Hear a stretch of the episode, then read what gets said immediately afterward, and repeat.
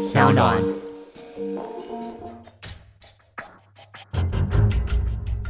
什么是真相？什么是正义？跟着台湾建士权威阿善师，重返那些离奇轰动的命案现场，请听阿善师的见识实录。各位听众朋友，大家好，欢迎呢大家继续收听呢阿善师的见识实录，我是阿善师谢松善。大家好，我是子荣。在今天节目一开始要来分享听友 cheer cheer 的留言，因为建设和办案的过程是我们一般大众平常不会接触到的，所以可以在节目当中听到了非常多不同的故事，还有办案的细节疑点，真的非常的有趣，让他停不下来。尽管呢征文活动哦比赛呢已经截止了，才听到了这一集，那也想分享一下心得，就是呢命案清洁的那一集哦，作者呢他有哽咽的分享到了一个兄妹。的故事，他听了其实也非常的难过，甚至呢还一度太过震惊，导致着后面的内容没有办法认真的听下去。不过呢，能有这样子一个优质内容的 Podcast 节目，真的非常不容易，也很值得推荐，也会继续期待下去的。而我们的忠实听众朋友啊，或者是 s o n g On 的用户都知道，其实我们 s o n g On 呢前一阵子也办了心惊胆跳 Podcast 的推荐征文比赛，谢谢非常多的朋友呢，都热情的推荐我们的阿善师见识实录。那也有很多人哦留言给我说，其实比较想要的礼物呢是阿善师的拍立得签名照片呢。非常感谢哈这些听众朋友的热烈的支持。如果大家呢真的想要呢拿到我的签名照，当然是没有问题，请大家呢继续留言给我们。那我们呢有可能哈办一些呢活动，可能以后会有一些签书会，或是我们的听友的一个听友会等等呢。不过呢，大家如果拿到签名照，看到我本人会昏倒，因为我长得是又老又丑。哪会啊？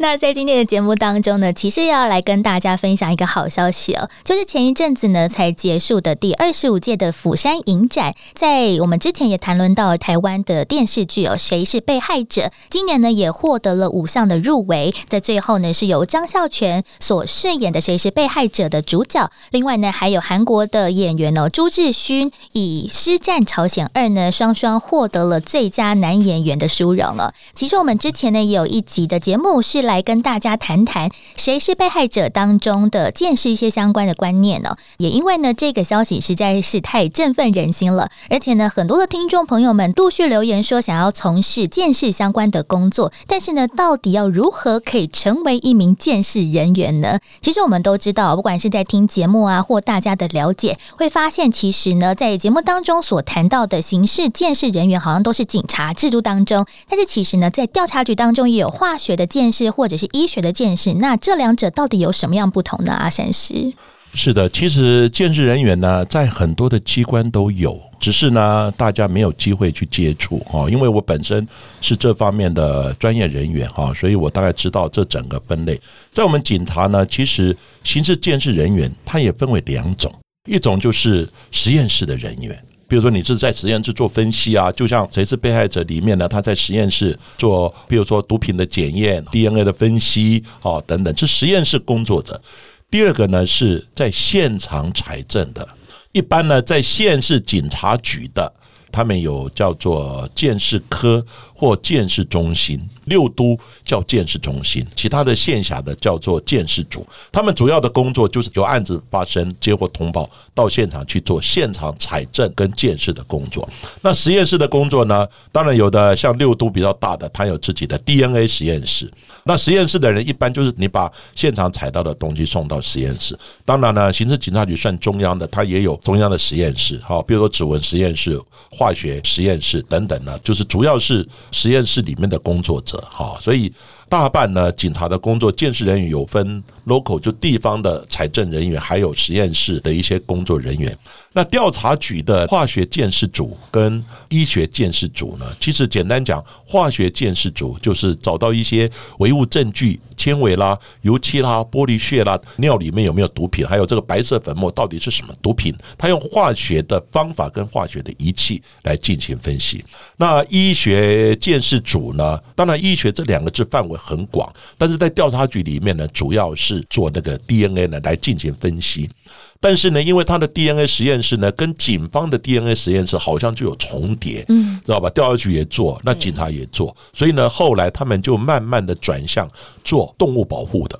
有就特种动物，像犀牛角、犀牛角粉，或者说这个呢是野生动物啊。他说这个是不是列管的？但是有些野生动物你是不能制成药品的，也不能宰杀的。另外呢，现在慢慢有一些像台湾的扁柏等等的那些保护的植物类的，到底呢是不是被采伐啦、盗伐啦等等？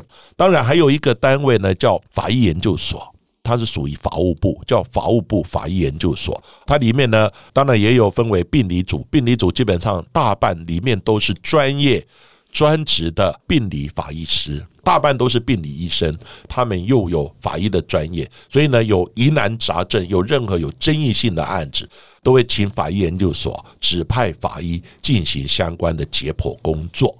那另外还有毒物组，假设你这个人有没有中毒，你胃内容物，法医解剖之后取样的东西要由毒物组来进行相关的检验，大半都是尸体解剖之后，它到底有没有中毒，里面有没有其他的化学成分，所以法医研究所它大半都是做尸体检体相关的一些化学或者是毒物方面的一个分析。那另外呢，法医研究所也有一个呢生物组哈，就是 DNA 方面的。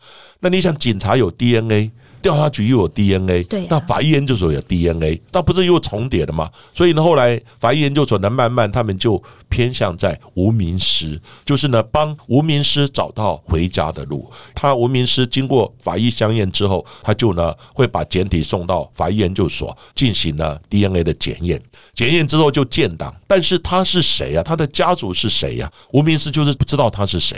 那如果呢，从他的衣着、现场的状况，从他的一些身高，还有身上的一些刺青啊、特征啊等等，有没有家属来认？家属要来指认的时候，家属也要采样，再来跟这个无名尸做一个比对，有没有亲子关系？就是帮这些无名尸找到他们的家属，真正能够落土归根，也是非常有意义。所以法医研究所就倾向这样的一个工作。另外呢，其实宪兵也有一个刑事建设中心。因为相关的人员我都蛮熟的，也有给他们做指导训练，所以宪兵行政中心呢，在早期还有军法的时候，嗯，他们的现场军事案件是由宪兵为主，可是后来呢，因为军中的案子有没有可能就是宪兵的立场啊，有一点就是失去公正性、不公平，就被质疑了。所以当然现在军法的案子，通通呢归给司法来办。但是呢，军中的建设单位还是存在的，因为呢，军中营区里面发生的命案、发生的窃盗案件、发生的一些刑案的东西，不一定都是命案啊，知道吧？有一些案件它还是需要见识的工作，因为见识不是只有针对命案，很多的东西像毒品有没有吸毒、尿液的检验，还有很多的鉴定，其实宪兵的刑事鉴识中心也是蛮强的，只是他们的立场。军事的案件在早期是他们办的，可是自从洪仲秋案的时候，就是觉得说，哎，你怎么可以自己球员兼裁判？所以就被质疑，就归给司法警察机关来办。那现在呢，慢慢的会发展出一个私人的鉴定实验室。各位心想，案子发生之后，好。警方会到达现场，当然调查局也会支援，这都是属于官方的。那但是他们办呢，经过现场的收证啊、实验室的分析啊等等，找到嫌犯了。那嫌犯被起诉了，可是嫌犯如果喊冤的话，或是觉得说你好像现场没有收证的完整，或是方法错误，或是你实验室呢鉴定的方法不对，你鉴定错误呢导致冤案，那他要找谁呢？知道吧？因为呢，几乎所有的资源、所有的专家都在官方啊。那我今天我是被告，被告如果他真的觉得冤屈，他也觉得说你这个方法错误，我根本没有做这个案子，可是最后导致了我变成有罪，那怎么样去反驳？就会有私人慢慢的发展出私人鉴定的实验室，在美国都有啊，可能都是鉴识的专业的人，但是呢，在法庭上两个都是同样的位阶，就是呢。专家对专家的对话，因为我们国内呢，基本上大部分的专家都在警方或调查局，就是官方这一部分。那如果被告认为他是被冤枉的，那你这个检验的结果谁来挑战？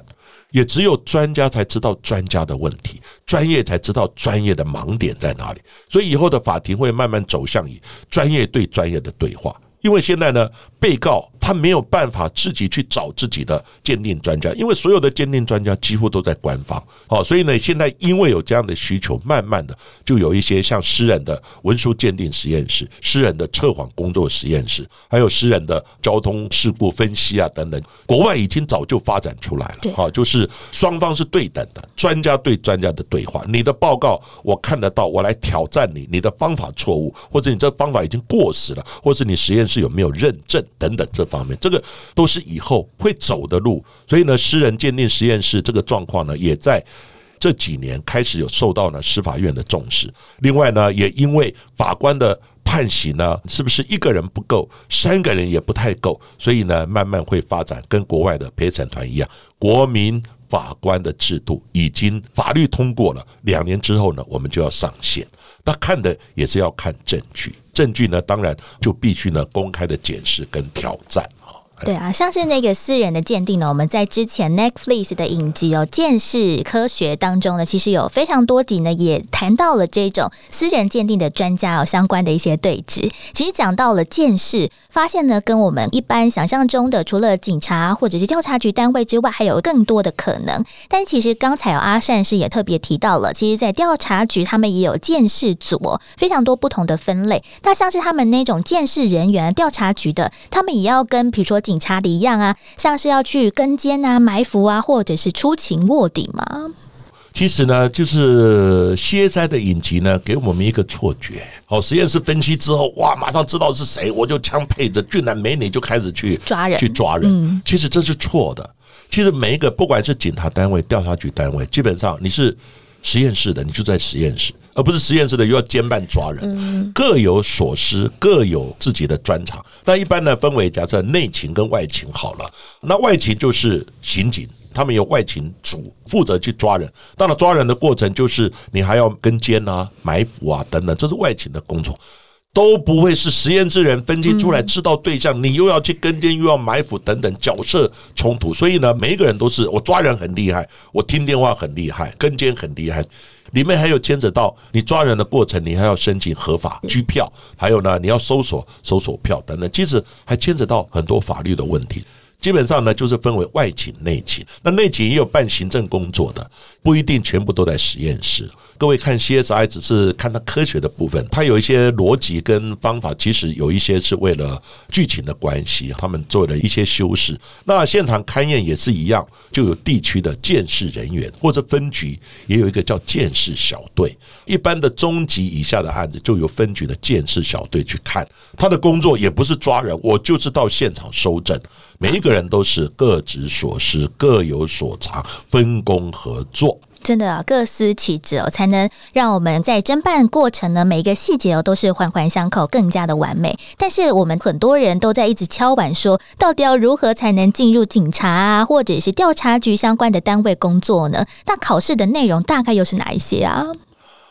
当然呢，这个相关的警察考试呢，还有调查局的考试，因为他是成为我们国家的一个公务人员，所以呢，都要通过呢国家的考试。它的等级是叫特考，嗯，所以呢，警察机关呢就有特考的制度。那特考呢又分为基层的跟类似警官的制度，所以呢，特考有分为这个四等、三等，当然也有更高的，还有二等。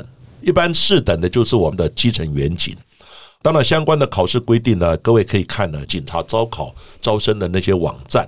所以四等特考通过了，才有资格当基层员警，还不是建设人员哦。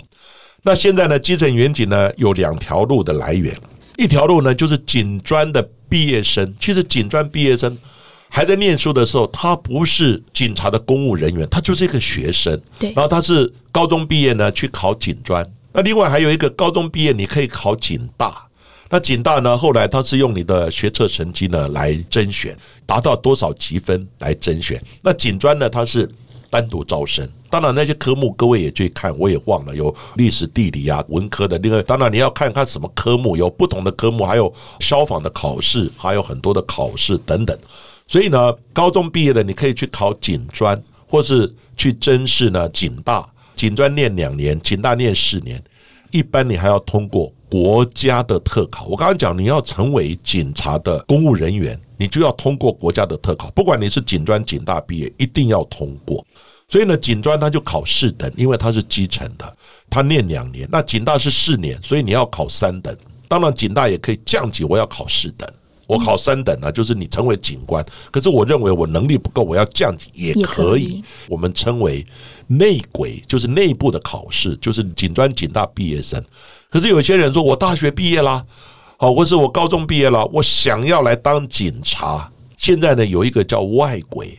就是外面的高中毕业，你不是走警专、警大的路线，这个叫做国家的警察特考、特种的四等考试。当然也有三等的特考，嗯，我们这种外面的人来考的，他一样可以成为警察人员，但是你要补训。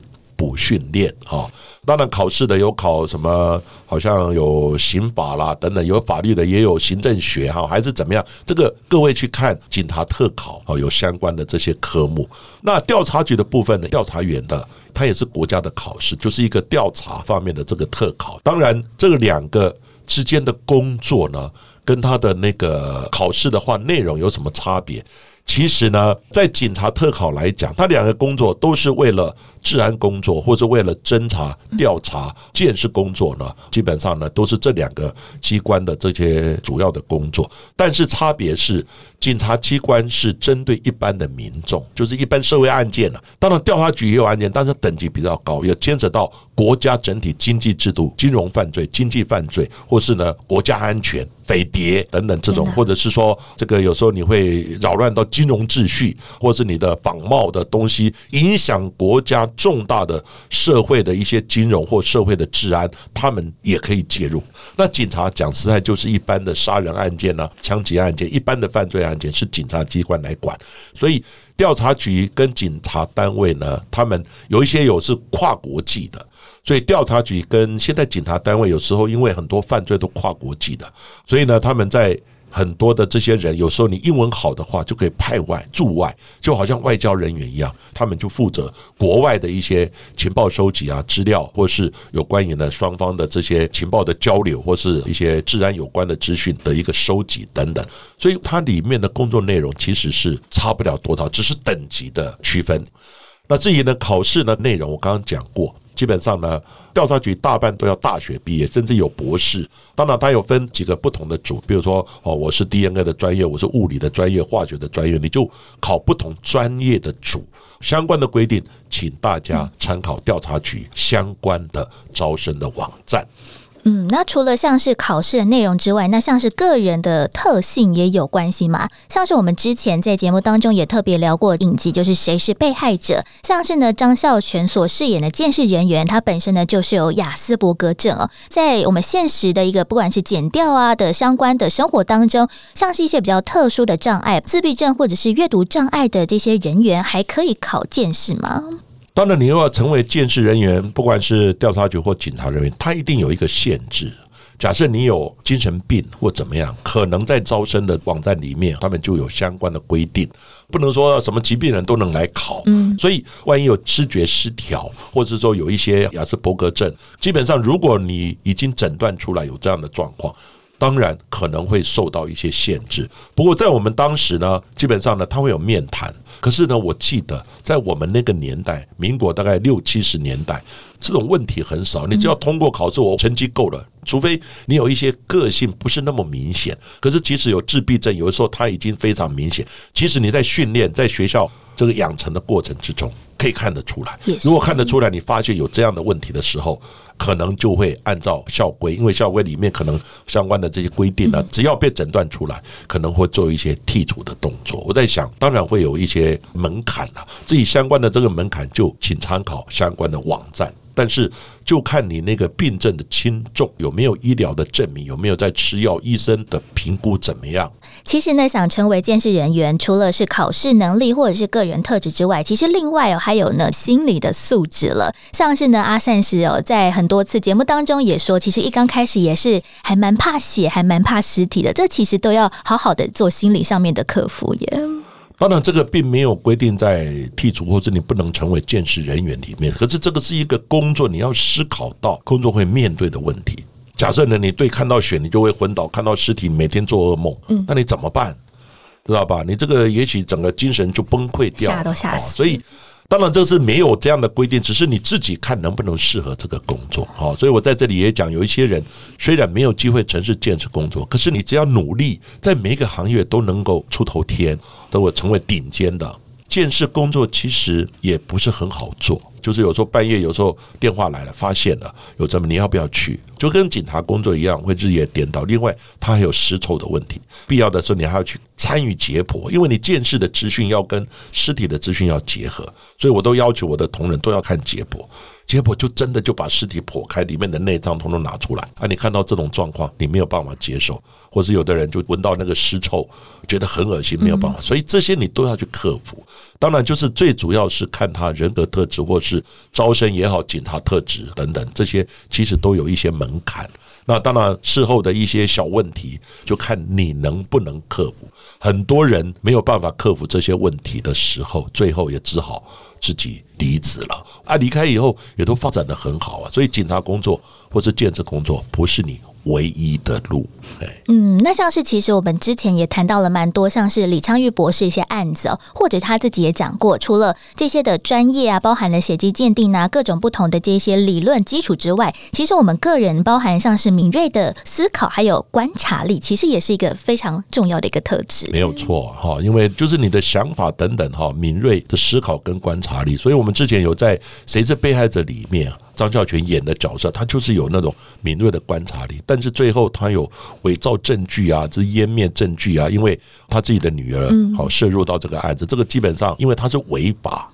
当然，你说建设人员有没有违法的问题？当然有啊，只是这种东西到最后都会剔除，只要违法被起诉了，基本上你就不能从事警察或建设工作这样子。那其实呢，阿善是有在今天的节目当中呢，好像也准备了一个题目要来考考子荣呢，还有听众朋友们呢。是的，这个就是呢一个类似呢海龟汤的节目。当时我看到这个海龟汤这个题目呢，我看到我也很惊讶，因为这是真实的案例。嗯，那各位再来看看发生了什么事情。故事的经过是这样子，就是呢在德国跟奥地利，还有呢其他的一些国家，好几个国家。在一九九三年到二零零八年，接连的发生六起的杀人案件，十五年间，那警方呢也根据呢现场的勘查、收证啊等等，哎，就找到的证物。证物呢，因为现在科技都可以做 DNA 嘛，结果呢，从那些遗留的证物之中呢，找到的 DNA 检验出来，第一个确定的发现凶手是女性，第二个呢，DNA 呢连接起来是同一个人。嗯，结果呢，这名凶手呢，他不仅杀人。他还抢劫了，而且他还窃盗，另外呢，他还攻击了被害人。除此之外呢，却没有找到其他的线索。而呢，在这六起案件之中呢，其中有一个案件呢，是警官被杀害。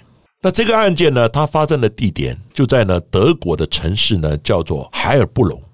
所以呢，媒体便以呢海尔布隆幽灵呢这样的称号呢来称呼凶手。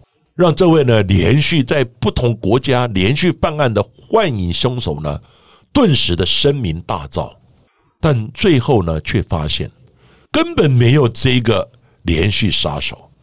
请大家动动脑来想想看，这个案子到底是怎么回事啊？子荣，你看你觉得这个案子怎么回事啊？是。DNA 被冒用嘛？像我们都有看到很多那些单位啊，或者是电影都会说，哎，比如说就把别人的 DNA 窃取走，然后遗留在现场，当做一个假证据。所以是有人把他的 DNA 偷走，然后放在各个不同地方吗？当然，这个我觉得有，可是要偷一个 DNA，要伪造，就是用棉棒在你喝过的杯子啊等等，我做了 DNA，然后丢在每一个现场。可是它发生在不同国家哎，不同的城市哎，那这个凶手要跟这不同国家的被害者，等于是一个串联、一个牵连的关系。后来发现他们都是一个独立的个案。嗯，假设我踩到子荣的棉棒，我丢在每一个现场，而且不同国家、不同城市，而且有一些还是窃盗的，而且还是强盗的，有一些呢，当然抢劫的，还有攻击的、伤害的，还有杀人的，案型又不一样。嗯。所以呢，这个听起来好像也怪怪的。哈，这题好难哦，我不知道。怎么会好难呢？对不对？不知道各位听众朋友有没有想到呢？到底发生了什么事情？其实这个案子，据我所知道，国内也发生过。是在某一个案子也找到一个 DNA。后来呢，在别的案子，因为你有型别出来了嘛，在另外一个案子好像也不同案件了，也找到同样的 DNA。嗯，其他案子，而且南北全国很多地方发现那个 DNA 都是同一个人，而且他们互相都是不认识的，都是独立的，没有共同的交集。那为什么会发生这个案子呢？当时呢，大家也是百思不解。对呀。后来也跟国外这个案子“幽灵杀手”呢一样呢，终于找到了一个答案。那我们现在呢就公布答案。这个答案呢，我们称为呢政务的污染。这个案子，因为你不同的国家，政务的污染应该是在同一个城市或同一个国家发生才对啊。那不同的国家呢，为什么都会有同样的 DNA 呢？后来发现也是政务的污染，它是更源头。就是呢，棉棒的制造者，嗯，棉棒制造者呢，他可能在制造的过程打喷嚏啊，或者是说呢，没有戴手套啊，或是疏忽了自己的 DNA 遗留在这件棉棒，而且这件棉棒呢，是某一个国家的大的制造商。做好之后分销到各个国家，嗯，刚好呢，那个棉棒大家用的时候倒霉，就刚好用到他打喷嚏污染的，或是手不小心污染的这个棉棒，就是刚好用到。那用到的时候呢，因为现在的 DNA 检验很灵敏，对呀，你打个喷嚏或是怎么样的，都会留下 DNA。所以后来这个验出来，哎，这个 DNA 是一个女的，而且 DNA 型别是一样，等于是同一个人。但是呢，就回归到我之前，我上个也有讲到。你找到指纹，找到 DNA，一定是凶手嘛？也是，对不对？有没有可能是我有意外的状况，我到这个地方来？可是这个凶手是不是每一个国家都去啊？等等，后来发现根本不搭干，没有交集。最后呢，是找到。最源头的地方，发现它是公司在制造财政棉棒的时候，受到这些工作者呢他们的污染所致，而这些棉棒呢，最后呢分销到不同国家的时候，财政人员用了这个污染的棉棒，当然就会导致找到同一个人是女性的幽灵幻影杀手。嗯，这样子听起来好像在做件事的过程当中也会有这种很意外的失误，哦但是呢，也想在这边呢来问问阿善师哦，其实除了这一种比较源头性可能材料上面的失误之外，会不会有一些是像建设人员本身哦，不管是因为破案压力太大，或者是工作量太多，比较不仔细，甚至有一些可能是人为的造假的这种失误是有可能发生的吗？当然了，造假呢，在国外发生过。最可怕的是见识人员，就是假设我今天跟子荣在这边聊天，你喝了水，那我就呢从你的杯子上面采你的指纹 DNA，然后呢把它制造成为某一个案子踩到你的，天哪，那你百口莫辩，真的好可怕，所以你要很小心我。所以呢，在国外有发生过，他为了表功，知道吧？我自己很厉害，然后呢我去采到了一些证据，这个证据我们讲明的叫栽赃。国外的 O.J. Simpson 杀妻案就发生这样的问题，被质疑说为什么你那个办案人员这么厉害，很多东西都是你找到的。那 O.J. Simpson 的车上，他家里面也找到被害人的相关的血迹，后来发现有可能种族的歧视问题。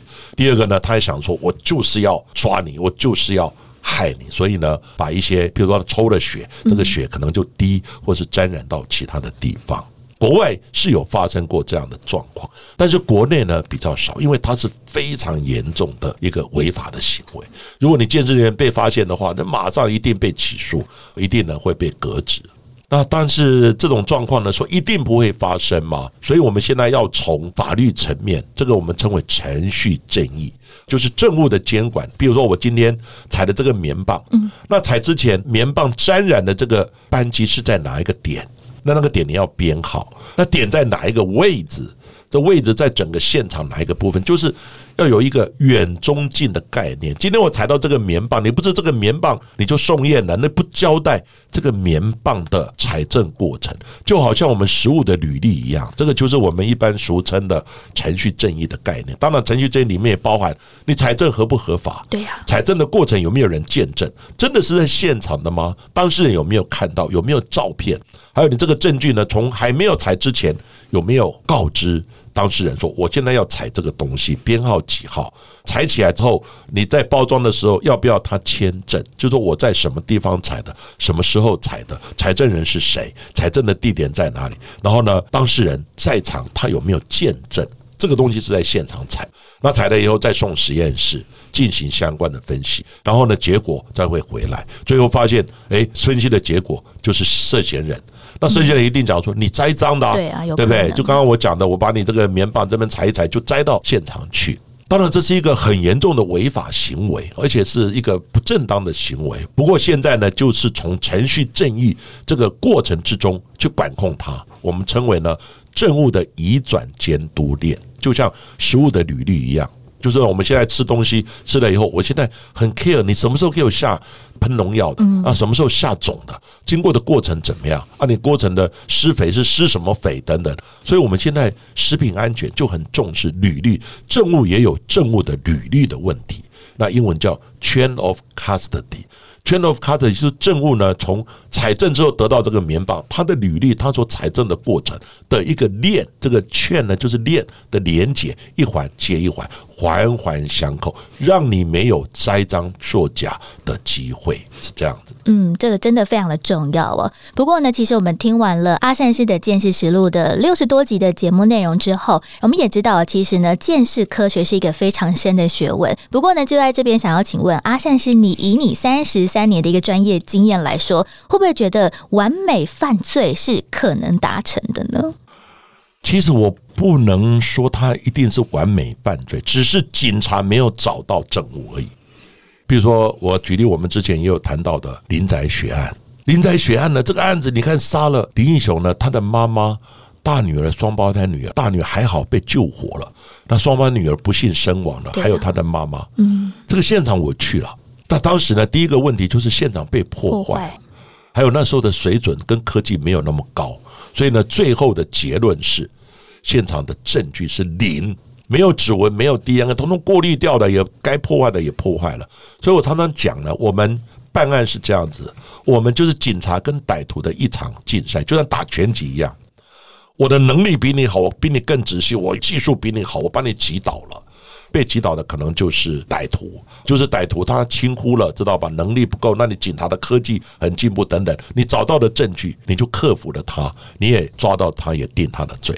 但是相对的，如果呢，这个歹徒作案的时候呢，他常常去听我们这个阿三之见识实录，嗯，也去看 CSI，嗯，很有这种见识的概念，所以他好好的保护自己，哦，我也不喝东西，也不抽烟等等，那进入我戴手套、穿鞋套，安全保护的很好。